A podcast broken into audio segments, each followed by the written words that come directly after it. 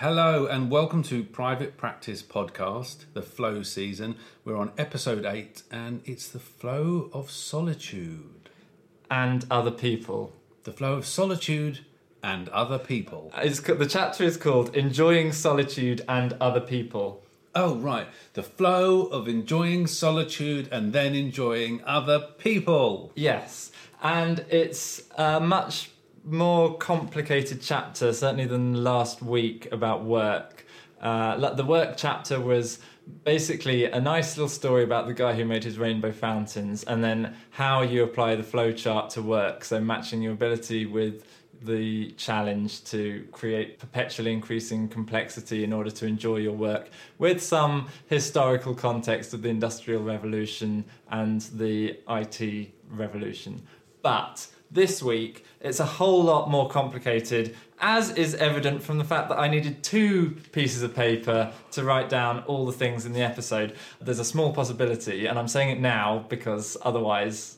I'm just saying it now. Whoa. You can work out why. Gee. This might be Oh. the flow of solitude and other people, part one. I don't know. But uh, also, I noticed there on your paper, James, you've used two colours. Yes, for subheading and content. So in the chapter, these are not the official subheadings. These are my You've subheadings. already said that. I haven't because I'm going to edit out the bit that you haven't heard, dear listener.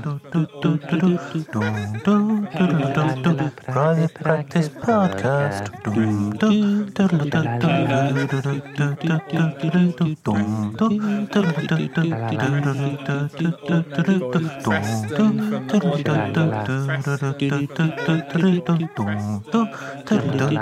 Private Practice Podcast. For the benefit of the listener, we are in the private practice kitchen this week. So if we you are. if you had if you did hear any bubbling at the start of the episode, it's because Dan is cooking. The first bit that we're going to talk about is the pain of loneliness, in which there is some repetition of TV, drugs, and casual sex from previous chapters, and essentially the pain of loneliness is psychic entropy, which um, has previously come up in relation to external things, psychic entropy about fitting in with people, having a good job. It- But also with TV, I think. We, we, we, we, we, um, we badmouth Netflix quite a lot. well, TV is a way of numbing that psychic entropy. Uh-huh. Um, but this is this is uh, specific to being alone with your own thoughts. For most people, that's a total nightmare. In layman's terms, Can In- you really say for most people? Mickey Csikszentmihalyi does. Okay, I'd say for many people. Well, that's, okay. So the next thing is uh, the next bit is taming solitude, and this is where uh, you might be able to predict how the only child is glorified, and my s- life successes are immortalized in this part of the chapter in in writing. Um, he specifically uses the word God. We'll come to that, but. This bit of the chapter is about taming that psychic entropy when you're on your own. And those who manage to do that are elevated forms of human being. And guess who fits in that category? Well, I'm guessing the only child. Yes, correct. Um, there's also a nice story about someone called Dorothy who lives in the wild. Um, but then that's followed by some nihilism. Okay. So that those are just small bits. There's a huge chunk on flow and family. Ah, This goes into selfish genes, child abuse, attachment theory, utility of family, uh, the family unit in society, monogamy, how to flow as a family as practical tips, like a, a- a guide, um, longevity of relationships, and the impact of um, town planning with things like suburbia on the way that humans develop in relation to their family. That is an episode in itself, and that's only one subheading of the chapter. That's why I'm not sure if we'll be doing all of this in one episode or if it'll be parts one and two. uh-huh. Then uh, flow and friends. So um, the contrast between friends who don't provide complexity and those who do. Mm-hmm. I think, fortunately for you, I think you provide me with some complexity. So that's not going to be a Dan bashing episode. Thank goodness. Uh, and then a great page, which is which I've entitled "How to Be a Funky Dude." It's a story of a teen of an American teenager in the eighties, and um, Mihaly Csikszentmihalyi talks in a kind of embarrassing uncle way about how teenagers can find flow, Right. and it has got some peachy little quotes on that page. Cannot wait for that. Uh, then uh, the loneliness of successful people. Oh yes. And finally, there's a kind of a bit of a half-assed conclusion to the chapter, which is the wider community, where there's a couple of paragraphs about politics. Cool. But it really doesn't go into much detail there. Right. It's more a case of you can kind of guess how this goes beyond the self, the family, and the friends. And where do you want to start with all of this? I want to start where you want to start because I've just given a formal introduction to the content of the Mm. chapter and this episode. But I want you to talk about loneliness, family, and friends in your kind of impromptu introduction. And it won't be that great because, sorry to break this to you, but you are like all human beings, better when you have thought about something and prepared what you're going to say. But you do have the delusion that you're some kind of genius, and when you're just uh, what's the word for s- Improvising. um, stream of consciousnessing, um, you are somehow better than other people at that because I don't know because you've. I bit, What? Because of what, James? Why am I better? You have implied that you are that you've you've implied sometimes when you're just talking off the cuff. You've said we should be recording this. This is the best. Maybe I just liked the conversation, you know? Maybe I thought it was a good conversation. Okay, so uh, I mean, there's there's a way to set someone up for a fall, isn't there? You know. Well, I mean, what do you want me to say? You've read the book. You're a perfect only child.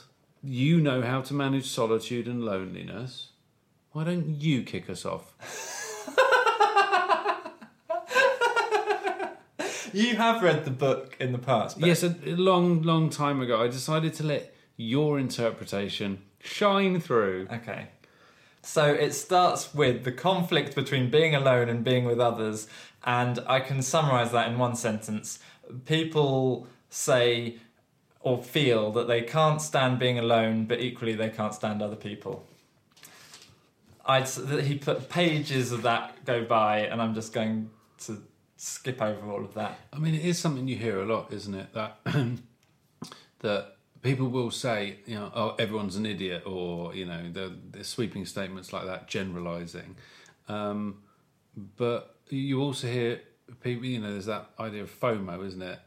I have the opposite of that. I have fear of not missing out, of having to be involved in something. So I like, I like being on my own, but I also like people coming to me. I like, I like a bit of both.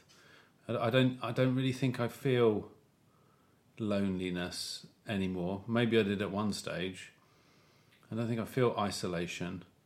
So maybe you could tell us a bit more about that because I know that you experienced it at times when you were abroad. Oh, I thought you were going to say yesterday.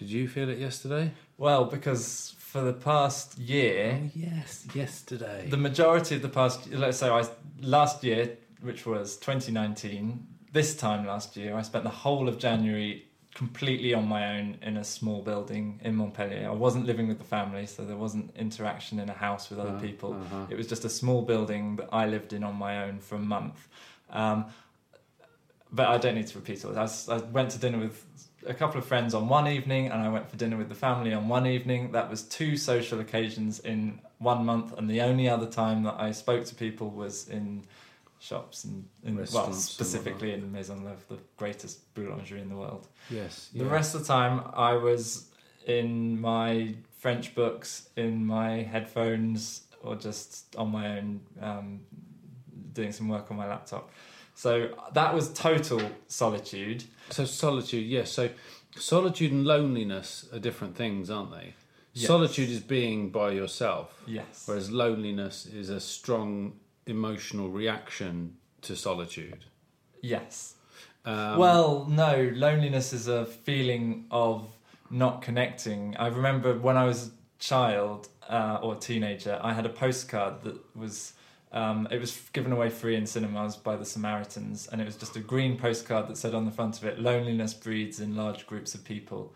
And I, as a teenager, always felt at my most profoundly lonely in groups of people when I felt like I didn't fit in and I hadn't I had no real social connection with any of them. I was just going along to someone's birthday party because I felt I, I felt naively like I, friendships would just happen and I, if I just turned up I would make friends and I was constantly uh, disappointed with the reality whereby they had all made the effort to make friends and had all known each other for a long time and they just effortlessly continued in that process. And I was the weird person on the outside looking in and didn't develop any friends. If anything probably made people less endeared towards me because there I was at a social occasion not participating. I didn't know how to. I had I was an only child. I moved from school to school and had not antisocial parents, but parents who didn't exactly have a thriving social Un- scene. Unsociable, maybe. maybe.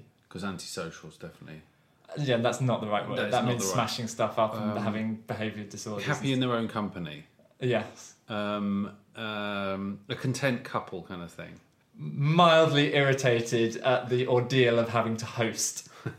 So, so the thing is, you've immediately kicked off a really interesting conversation that might be. I, I guess we'll get back to flow, but the, you know, in terms of mental health and and big topics that are that can affect anyone, pretty much that can affect anyone. Um, loneliness is a really important one, and although the chapter is about solitude, and it, does he talk about uh, loneliness and isolation and self isolation and being isolated for other reasons, or is he talking about the time when you've left all of the contacts you have, all your social events, all your work events, all your you know your day to day routine, and you find yourself on your own, but you wouldn't usually consider yourself lonely. Both. There's the story of Dorothy, where this is a woman who lived in the city and then moved to the middle of nowhere. Um, and then there's a. That it kind of goes into detail with that, but glosses over the other. And the other is the successful business person who makes lots of money and hmm. in the process can't hold on to childhood friendships and Drifts away. drifts away from from friendships in the hmm. process of becoming uh, financially successful. His social life pushes him. Uh, his work life pushes him in a tangent away from his friends socially, It's or he just doesn't have time. a whole load of things. Whole bunch of shit for that guy. Okay. But but the, the the essence of this chapter is solitude and other people enjoying solitude and other people. There are four things here. So there are two contexts: being alone and being with others. Being alone, there are two contexts. One is not being in flow, and one is being in flow. And then being with other people, not being in flow, and being in flow. So there are four outcomes. So you can um, outcome A, B, C, and D, or outcome one, two, three, and four. outcome alpha beta no, outcome pi no outcome hercules damascus pythagoras and Oh, Ariadne. ariadne Oh no, hang on. How about outcome? Um, no, I can't think of any other four things. no, but no, but do you get what do you want? outcome gryffindor Nice. Hufflepuff. hufflepuff Ravenclaw? slytherin ravenclaw yeah I think you'd probably be Slytherin. i would absolutely be slytherin no doubt about good. it I'd like to think that I would be um, what do you call it, Gryffindor, but I probably would be Slytherin as well. No you'd be one of the insignificant ones hufflepuff ravenclaw something like that. Just you know pottering around perfectly happy in your allotment. No need to either ruin the world or defeat the bad guys. Just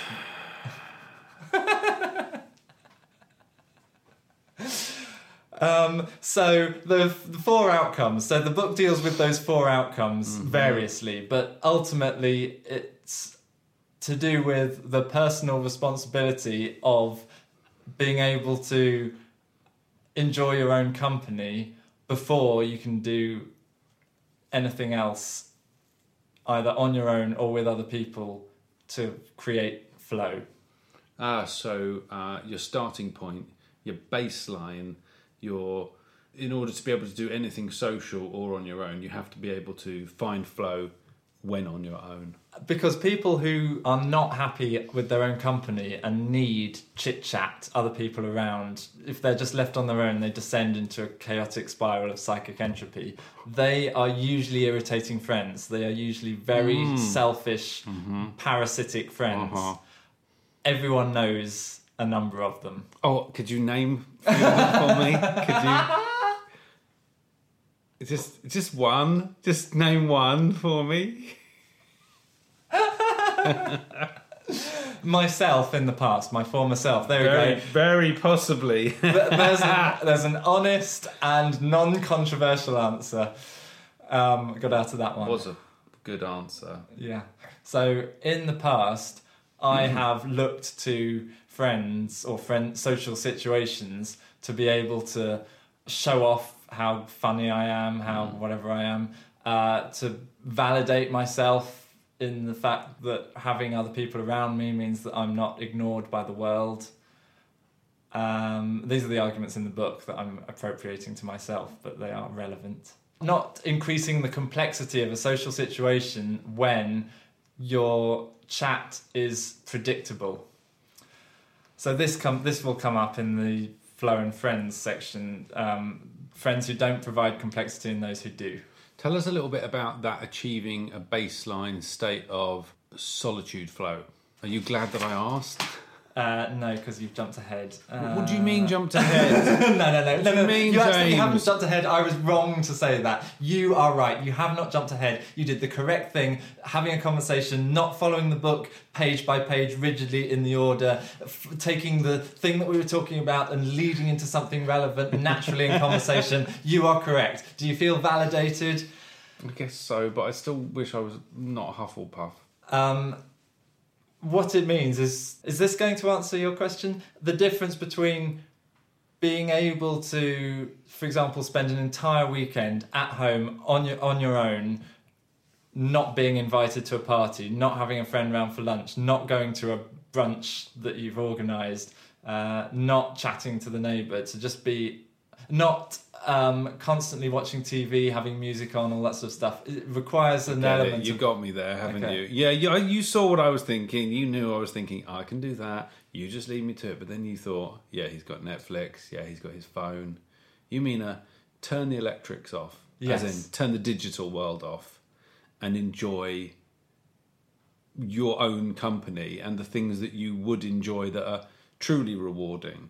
You see, uh, for example, on the train platform, someone who's arrived and they look at the board and there's whatever eight minutes until their train comes. Bloody eight minutes. You can you can sometimes see people almost getting into a a, a, a borderline paranoid, schizophrenic. Uh, Probably not schizophrenic, but paranoid, agitated, anxious, Yes. um, um, distraught. Yes, state because let's say they thought the train was about to arrive. They don't necessarily have their headphones in. They don't have a book. They they're just standing there and sort of like you can only tap your toes for a few seconds. You cannot just tap your toes for eight whole minutes. Unless you're a tap dancer. Um, mindfulness solves this. Elements of being an only child solve this. Um, aging solves this. So the person, the, the what should we call them? The failure at life the platform waiter. the normal person, you. I don't know how to refer. So the person. Who are you talking to now? Okay, I'm just gonna. So the person who's standing on the platform with eight minutes before the train, no music in their head, no book, no phone or anything. Initially, you can see them getting agitated. They're agitated because in their head they have the psychic entropy that we've talked about before. I'm too fat. My job is rubbish. I don't like this commute going to a job where people don't treat me with respect and the, the job isn't meaningful because I'm just doing the thing that um, whatever my parents told me I should do. My careers advisor, Mhm, what the mhm. job, the only job I could get, I didn't get the job I wanted. Whatever. job bad, They're health bad, They're stuck in their own head. They're stuck. relationship bad. They don't Yeah. want to be there. Okay, whatever it is. Yeah, so they've so and now they've got eight minutes in which when a human is left alone without a specific task to do, without a distraction like TV or music, without or, chat with people who do not add complexity to a social situation, um, when they don't have a, so when they don't have a task to do usually, when they're not chopping vegetables, when they're not um, filling in a spreadsheet, when they're not tidying, cleaning, um, running, exercising, crossfitting, shopping, um, all that sort of stuff. When they're not doing that, the most likely natural state in which humans find themselves is what is referred to in this book as psychic entropy, um, catastrophizing about the future, questioning their their being. Um, it doesn't have to be philosophical. It can be j- just what we were saying, like, oh, I haven't done my thing, or I'd never do my thing. Um, when is this train coming?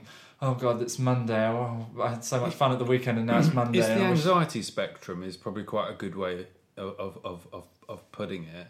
Um, in that it, you know it goes from irritation to worry to anxiety to panic, and it's this it's this low level headspace, isn't it? It's not something so overwhelming that people don't manage it. It's something that people so regularly do.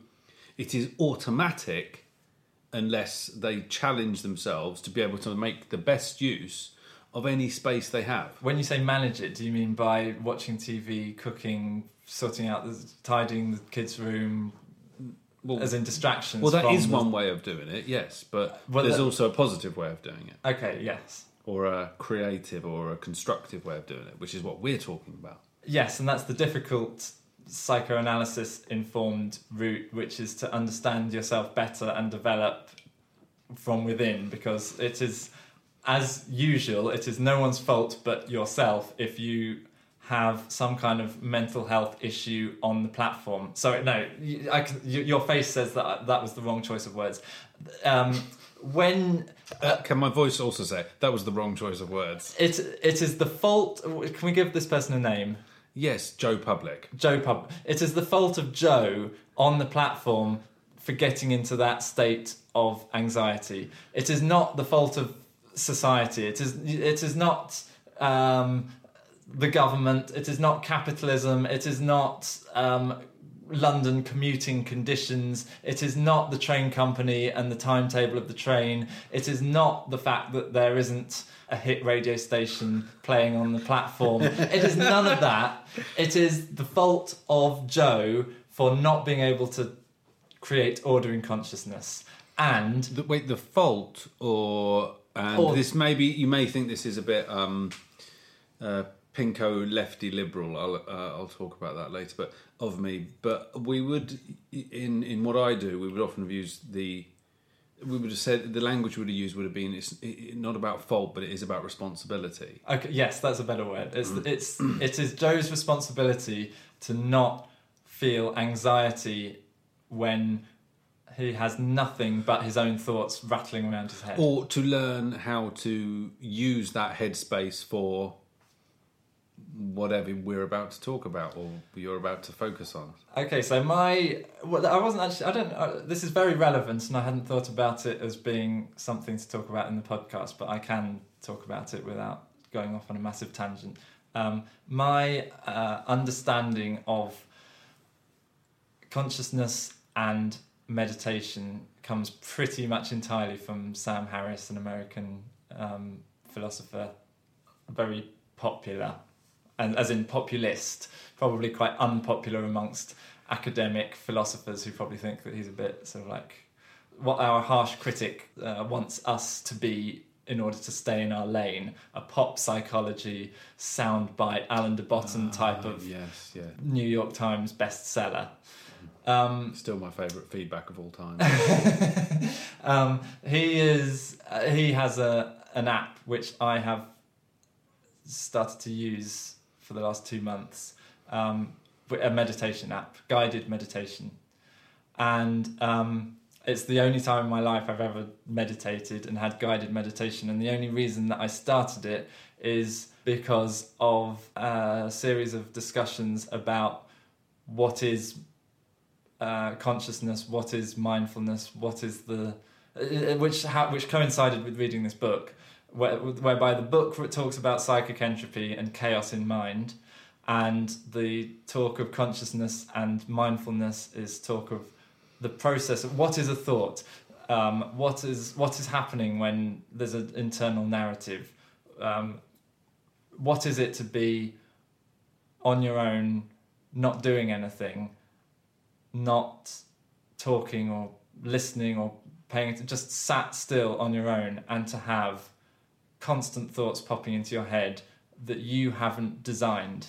Like if I say to you, the example that he gives, um, which is in relation to the free will argument, which we're not having now because we had that last night with a friend of yours. Maybe we'll have a podcast about that in the future, but not now. But in relation to free will, Sam Harris says if I ask you to think of a film, Uh huh. say a film, The Godfather. Okay. Did you think of every film that you ever heard of, ever, or did the the Godfather just pop into your head? The Godfather just popped into my head. So that is his argument that we, that is for another day. That's his argument that we don't have free will, but it's also um, an example of the randomness of thoughts. So when you think of the Godfather, you don't choose. Um, you don't. It's not like you go into your library of thoughts and you think, right, films. I need to think of a film. I'm going to go to my favourite aisle. Okay, so James has asked me, what film would impress James?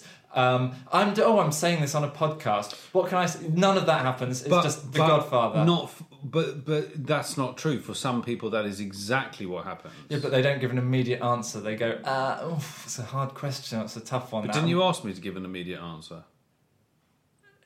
I did want that. I can't remember if I specifically asked it. Maybe I sort of like did a hand gesture to suggest that you. S- Yeah, yeah, or maybe like sort of furrowed your brow slightly, as if I was going to take up too much of the podcast airtime with my voice.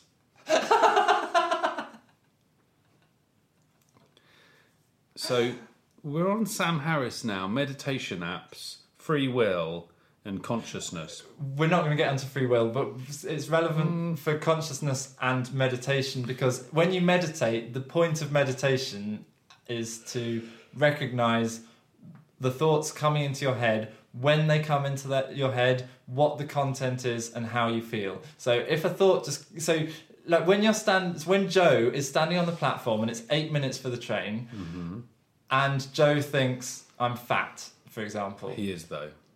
And that manifests it might that, manifests by Joe looking up and down the platform and seeing people who even if they're not he thinks that they're thinner than him. And he thinks why can't I be thin like that? And for 8 minutes this descends into I'm useless. I can't control my weight. That extends to I can't do a good job at work. Uh, I'm, never going to have a, attractive. yeah, no one will ever love me. Um, what's the point? And it, if depending on the complexity of Joe's um, uh, schema or Philo- whatever it might be called. philosophical interest, he might go into Oh. what is the point in life? Is there a God? Was I created, or am I just a random event? And am I meaningless? And is life just meaningless? And if I'm just fat and meaningless, what's the point of anything? And then eventually the train arrives, and Joe gets on angry and sort of like pushes his way to a seat. Uh, irritates someone who uh, feels like it was a microaggression, and by the time he's got to work, he's ready to punch someone in the face. A macroaggression. And that is an illustration of psychic entropy. And the point of meditation is to recognize I am comparing myself with others. A thought, looking at others, has prompted a thought from nowhere that I am fat. That thought, I am fat, is giving me negative feelings.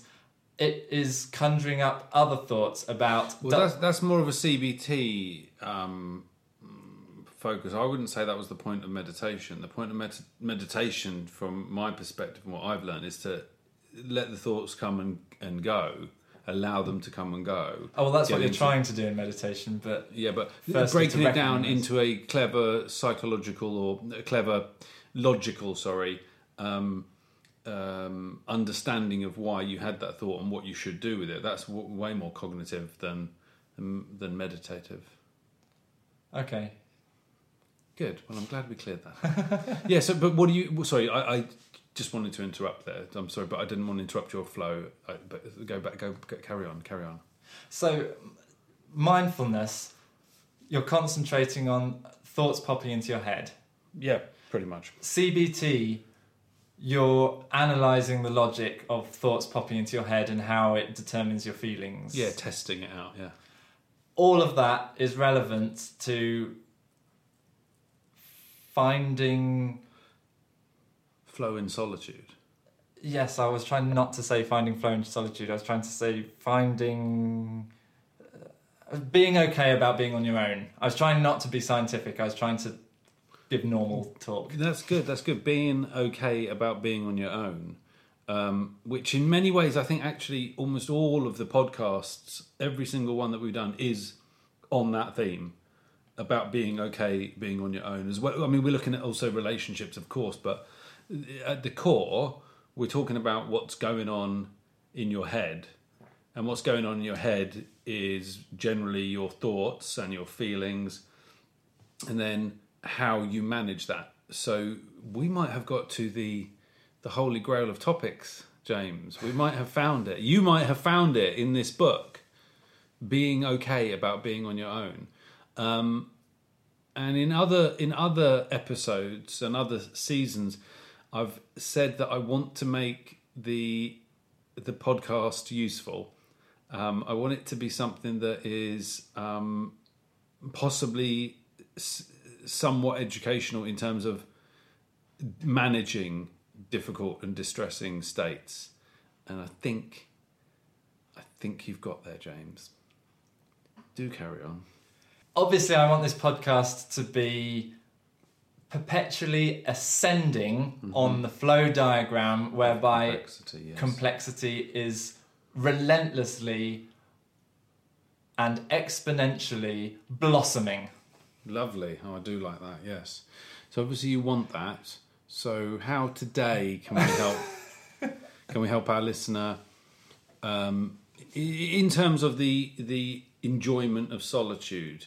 You've made some really clear points that there is an almost default setting for many people, but not for everyone. To as soon as there is a, a, a kind of an isolated headspace, whether you're in public or whether you're alone, and whether you're with others or whether you're on your own, there's an there's a default headspace we go to that is on the anxiety spectrum, that is somewhere low level stress, anxiety, worry, concern, self doubt, negative talk, uh, focusing too much on the self, focusing on perceived inadequacies, perceived wrongs, um, uh, unfavorable comparisons, um, uh, and, and, and things that we perhaps can't change or don't need to change. And that, for many people, is where you default to. That is almost normal. Not healthy, but it's almost normal, especially in Britain, I think, um, from, from what I'd understand. But it's not necessarily being on the mental ill health spectrum.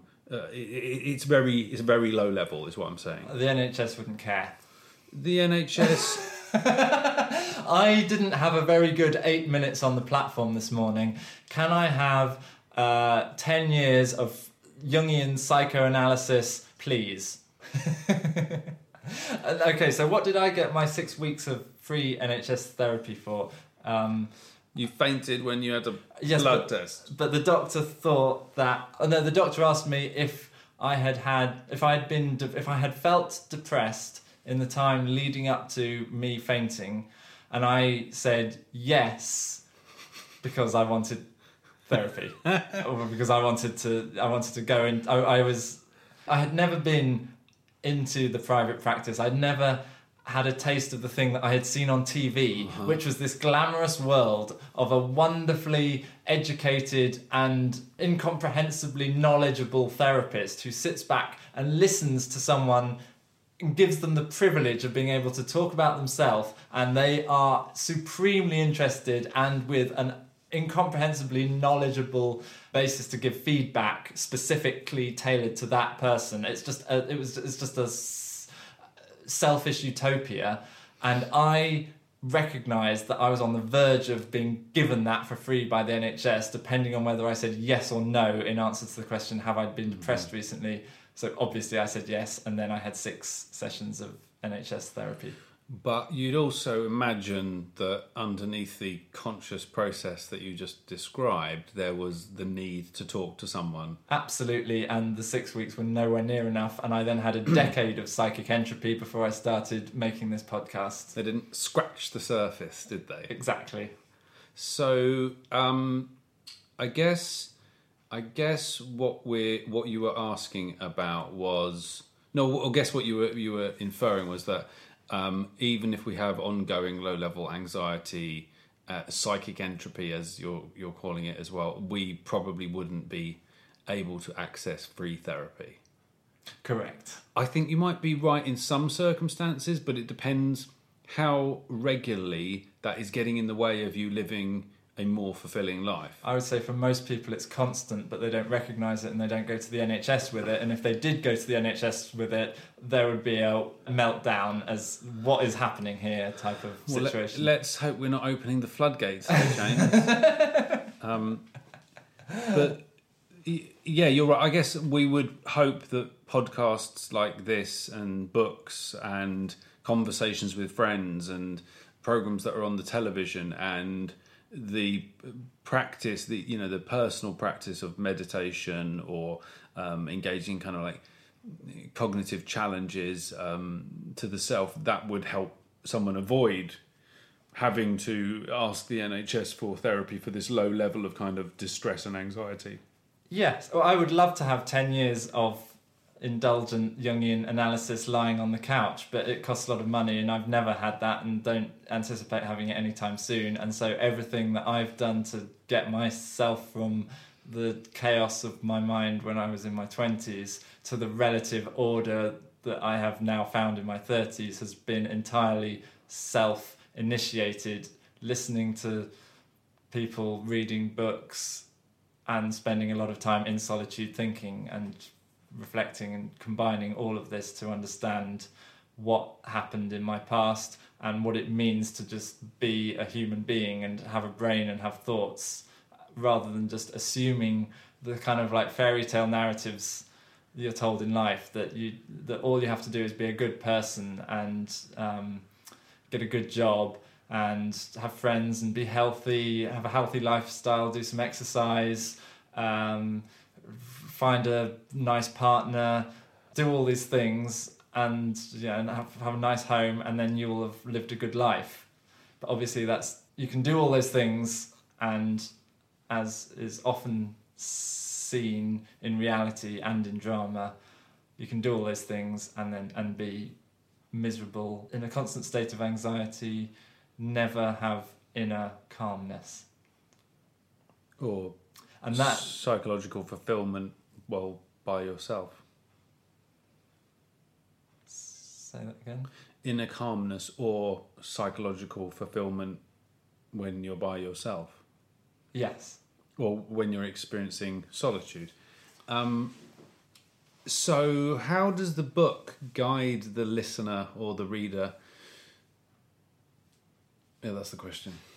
Okay, so it's I, I wouldn't necessarily say the book is a guide here. It it starts with the obvious, or it's obvious by page 169 because it's it will be familiar to you, dear listener, if you've been listening to this season from the start.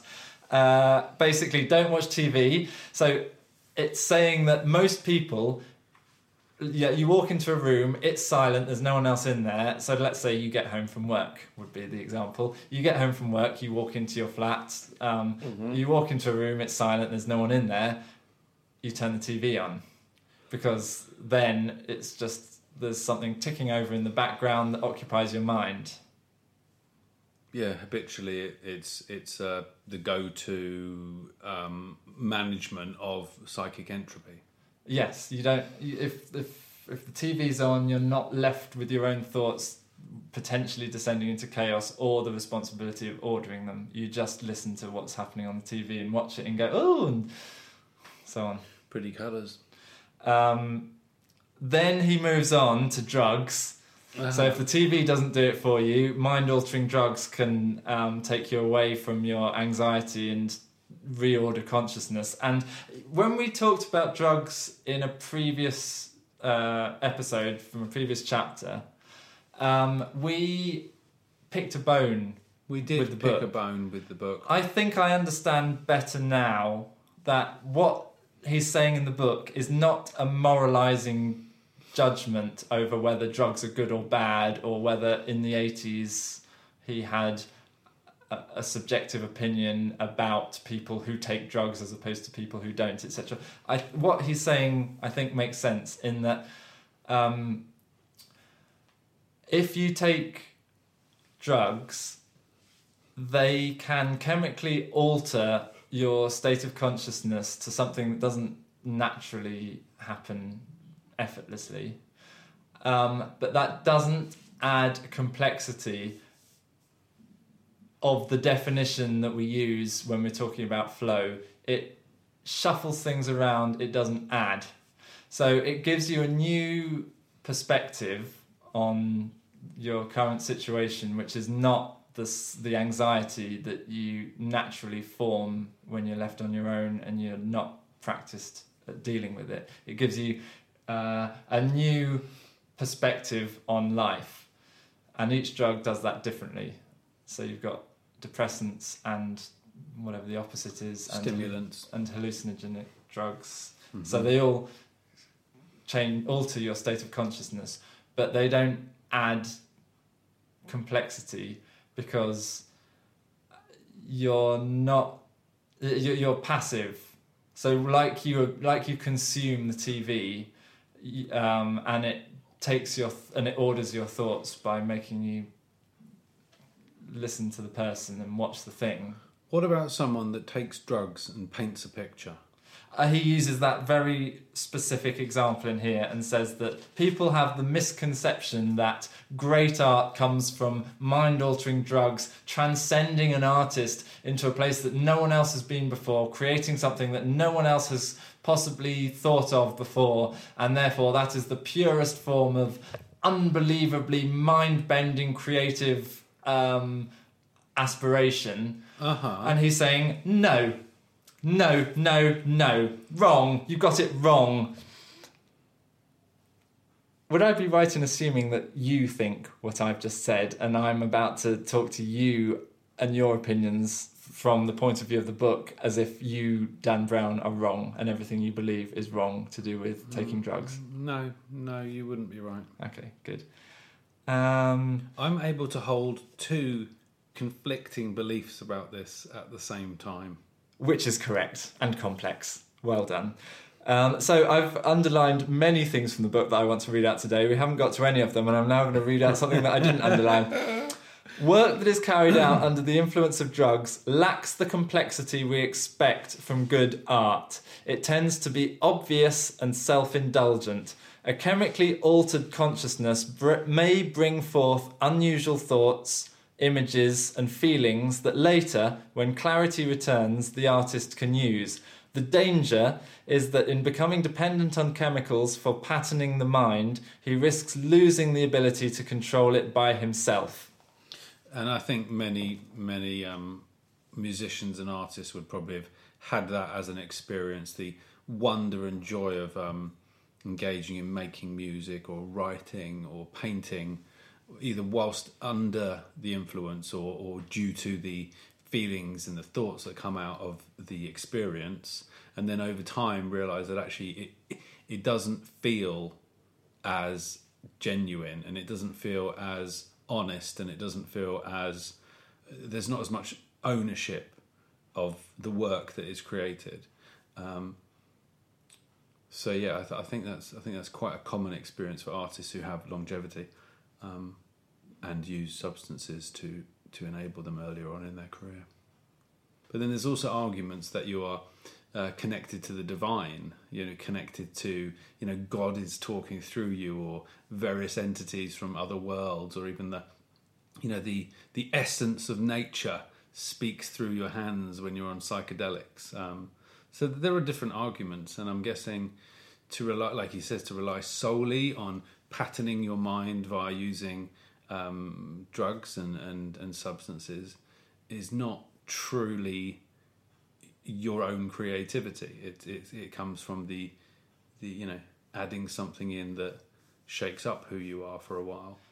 I think it's fair to say that most people taking drugs fall into the category of escaping their mind in its normal, Mhm. neutral setting, I, I agree. much like people turn on the TV so they don't have to be in their own mind. They can just have sounds and images flicking past. Was it not Karl Marx who said that Netflix is the opium of the masses? And the other example that Mickley uses is sex. Casual sex being some kind of like little thing to pass the time. but what does he say? He says, um, like he's, he's he's seen. I think he's quite prudish, so he doesn't he doesn't use any explicit word. Killing time. That's it. He says. Um, much of what passes for sexuality is also just a way of imposing an external order on our thoughts, of killing time without having to confront the perils of solitude.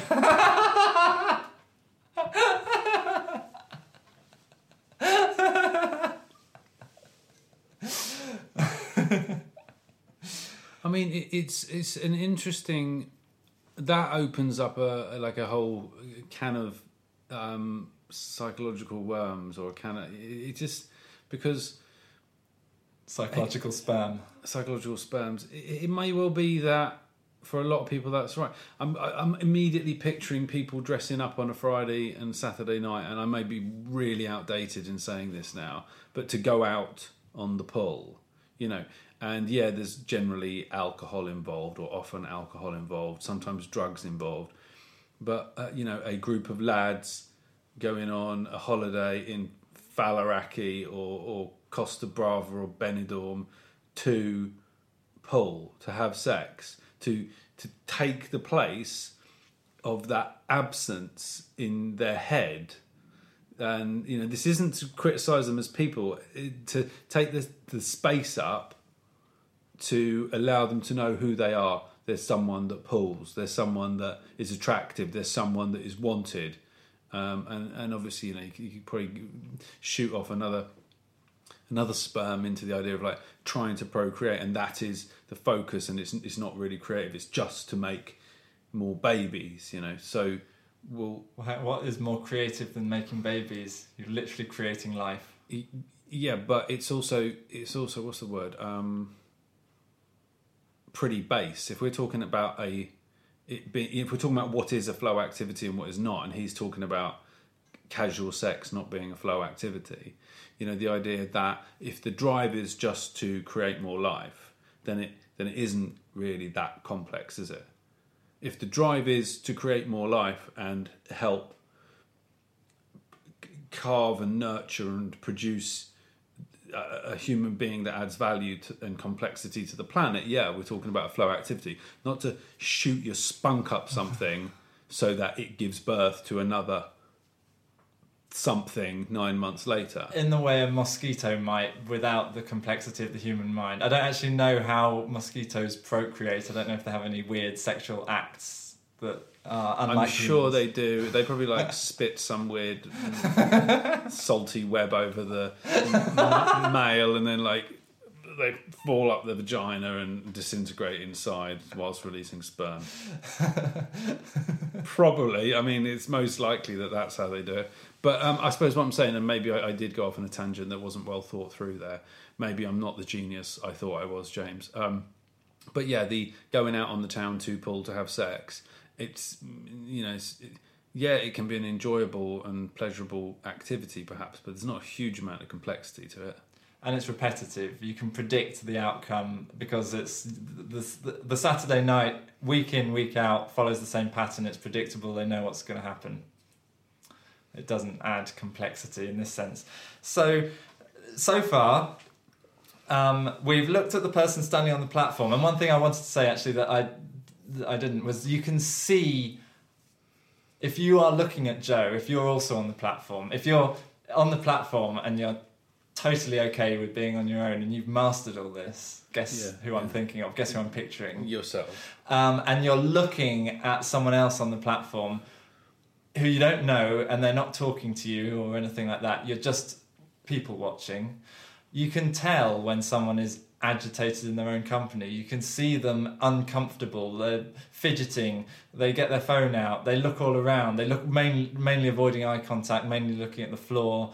Um, but but their their body is as restless as their mind. You can see it. You can see the twitching. You can see the eye moving quickly. You can see the fidgety discomfort of someone who is anxious. It's a physical thing as well as just a mental thing. It can be, yes. Okay. So that, that's what you wanted to say about Joe Public. But do you think you can be mentally chaotic and externally totally still? Do you think you can be totally still? I feel like if ever I'm anxious, I'm probably moving around and not maintaining eye contact and Yeah, yeah, yeah. You, most likely, yeah, yeah. But I'm just So you saying, I think you probably can. Maybe. You can, I but mean- if you can master that, then also, if you think of cat- catatonic states, and I know that that's quite an extreme state. So a catatonic state in in psychiatric terms may well be someone suffering with some kind of, I guess we don't really know, but like um, severe psychotic episode, which I wouldn't describe as calm, yet their entire body is not moving to the point of catatonia. Paralysis. Is Paralysis, thank Okay. you. Yeah, but catatonic state is. I mean, some, someone might be able to shuffle over to the side of the room, but there's no none of the normal responses that you would see in someone who is panicked or anxious or restless.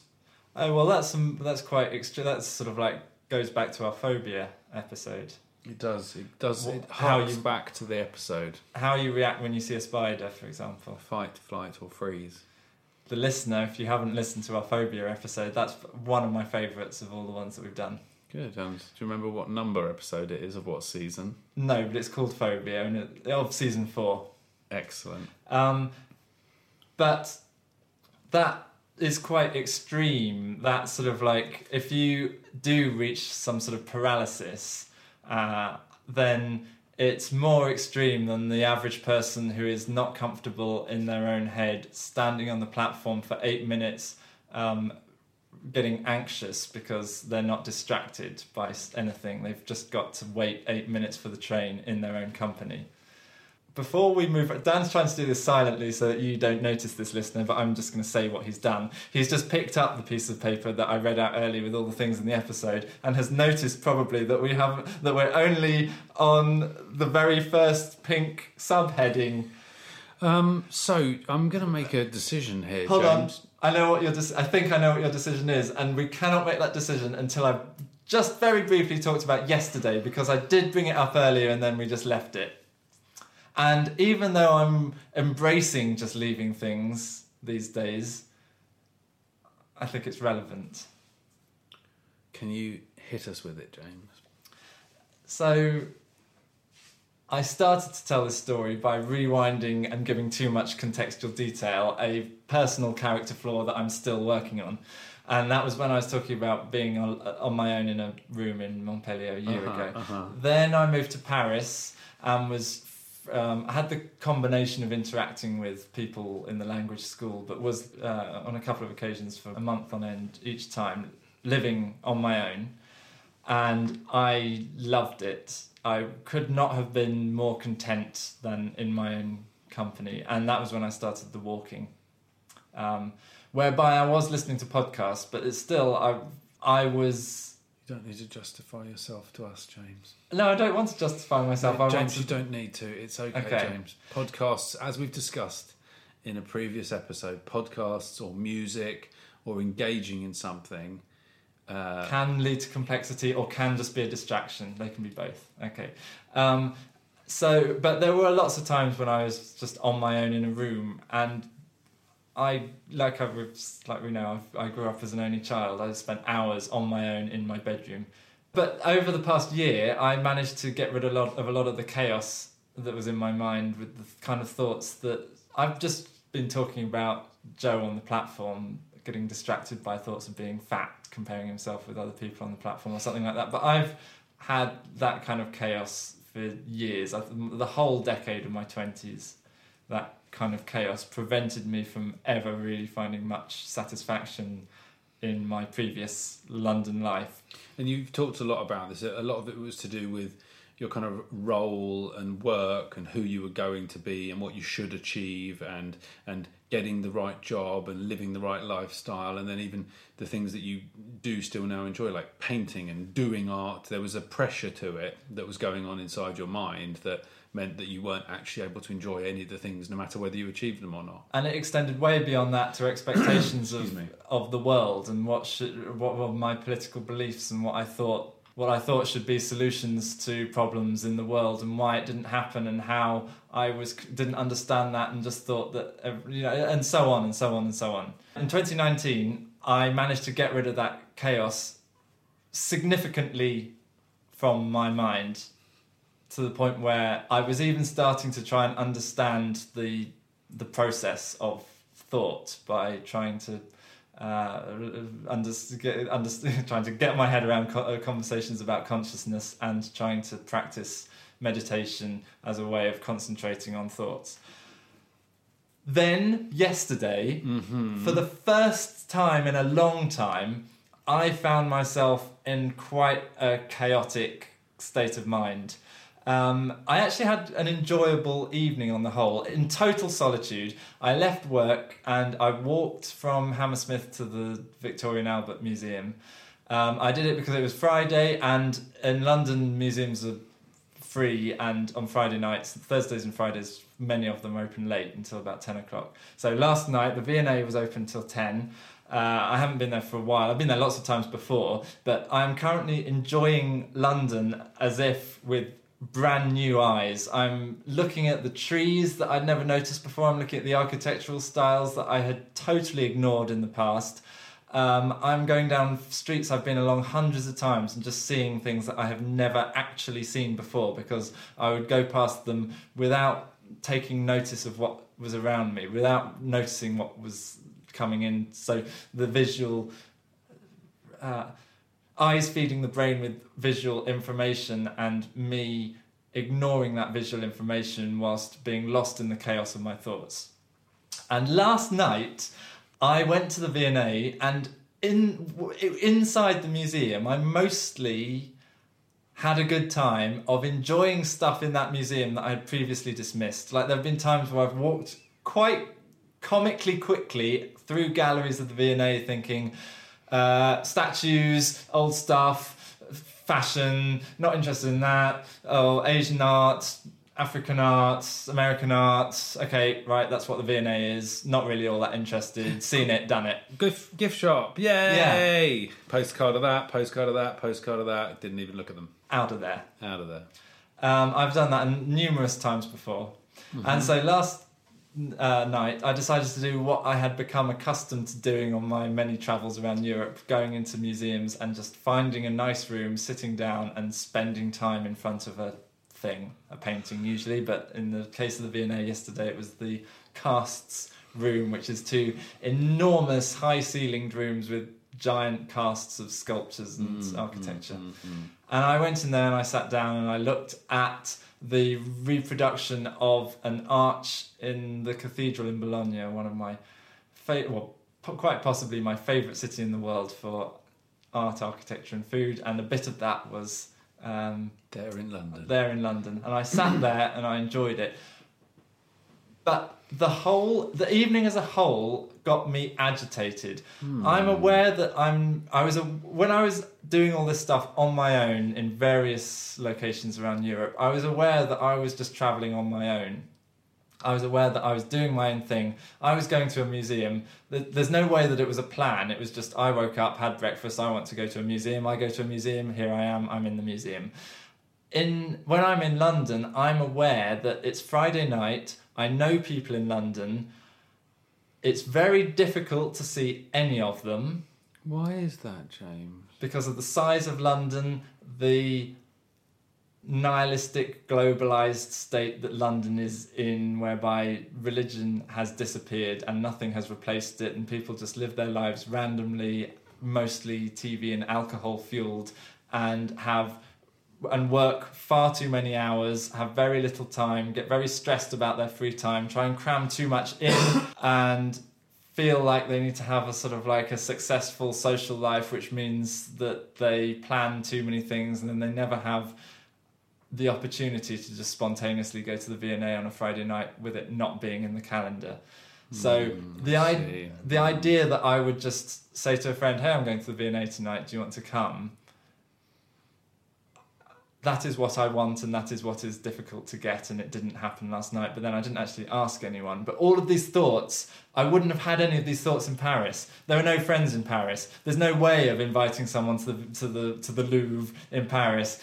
Um, it's only ever going to be me going on my own. I just live here, and I'm not going to invite my adolescent students. I'm not. I wasn't going to invite. I don't know my landlord. It was. It was only ever the case that I would go to the Louvre, look at it, enjoy it, go home, cook something nice, have a lovely time. In London, there is the possibility of oh, there are lots of people that I know and like in London, and any one of them might join me for an evening in the V&A, and that might um, make it enjoyable. Oh, but the the world conspires against the ease of that situation. I am now aware that in a city where I know people, I am on my own walking around a museum on a Friday night. Uh, alone. alone. Um, I but it's, it's not so much the feeling of inadequacy, like oh I'm not good enough, I'm not at the party, I'm fearing missing out. It's not that. It's more the chaos of oh maybe I should have thought about this in advance. Maybe I shouldn't just spontaneously come to the museum if I think it would be a nice thing to do it with someone because then it's impossible to just assume someone can just come at the drop of a hat. I should have. I don't know. I've just bored myself with this, but the, the, these boring thoughts were going through my head and cluttering the enjoyment of just looking at things in a museum. How do you manage it? I walked from the museum to Earl's Court Station, and I knew I was aware that the thoughts I, was having were just uncontrolled thoughts popping into my mind, and that I had not been doing a very good job of controlling them. But that, unlike in the past, they didn't lead to their natural conclusion. So a thought of, oh, I'm alone in the museum, didn't lead to, I'm always alone, people hate me, my life is not the success I wanted, everything is a disaster, I have no way of solving it because it's such an impossible problem. I've just got to deal with an underwhelming life. It's horrible, and I'm not equipped, and everything is confusing, and why isn't everything better, and what have I done? None of that happened last night. So, when I say that I experienced uh, my first psychic entropy as kind of like a product of the London that is part of the reason I wanted to get out of London and part of the appeal of uh, some of the other places that I've been. Um, whilst that did bring about some chaos last night, whereby I thought, I can only, even though I could be sharing this experience with a friend, it's so difficult in London in 2020 to do that, despite communication, despite WhatsApp, despite all of that.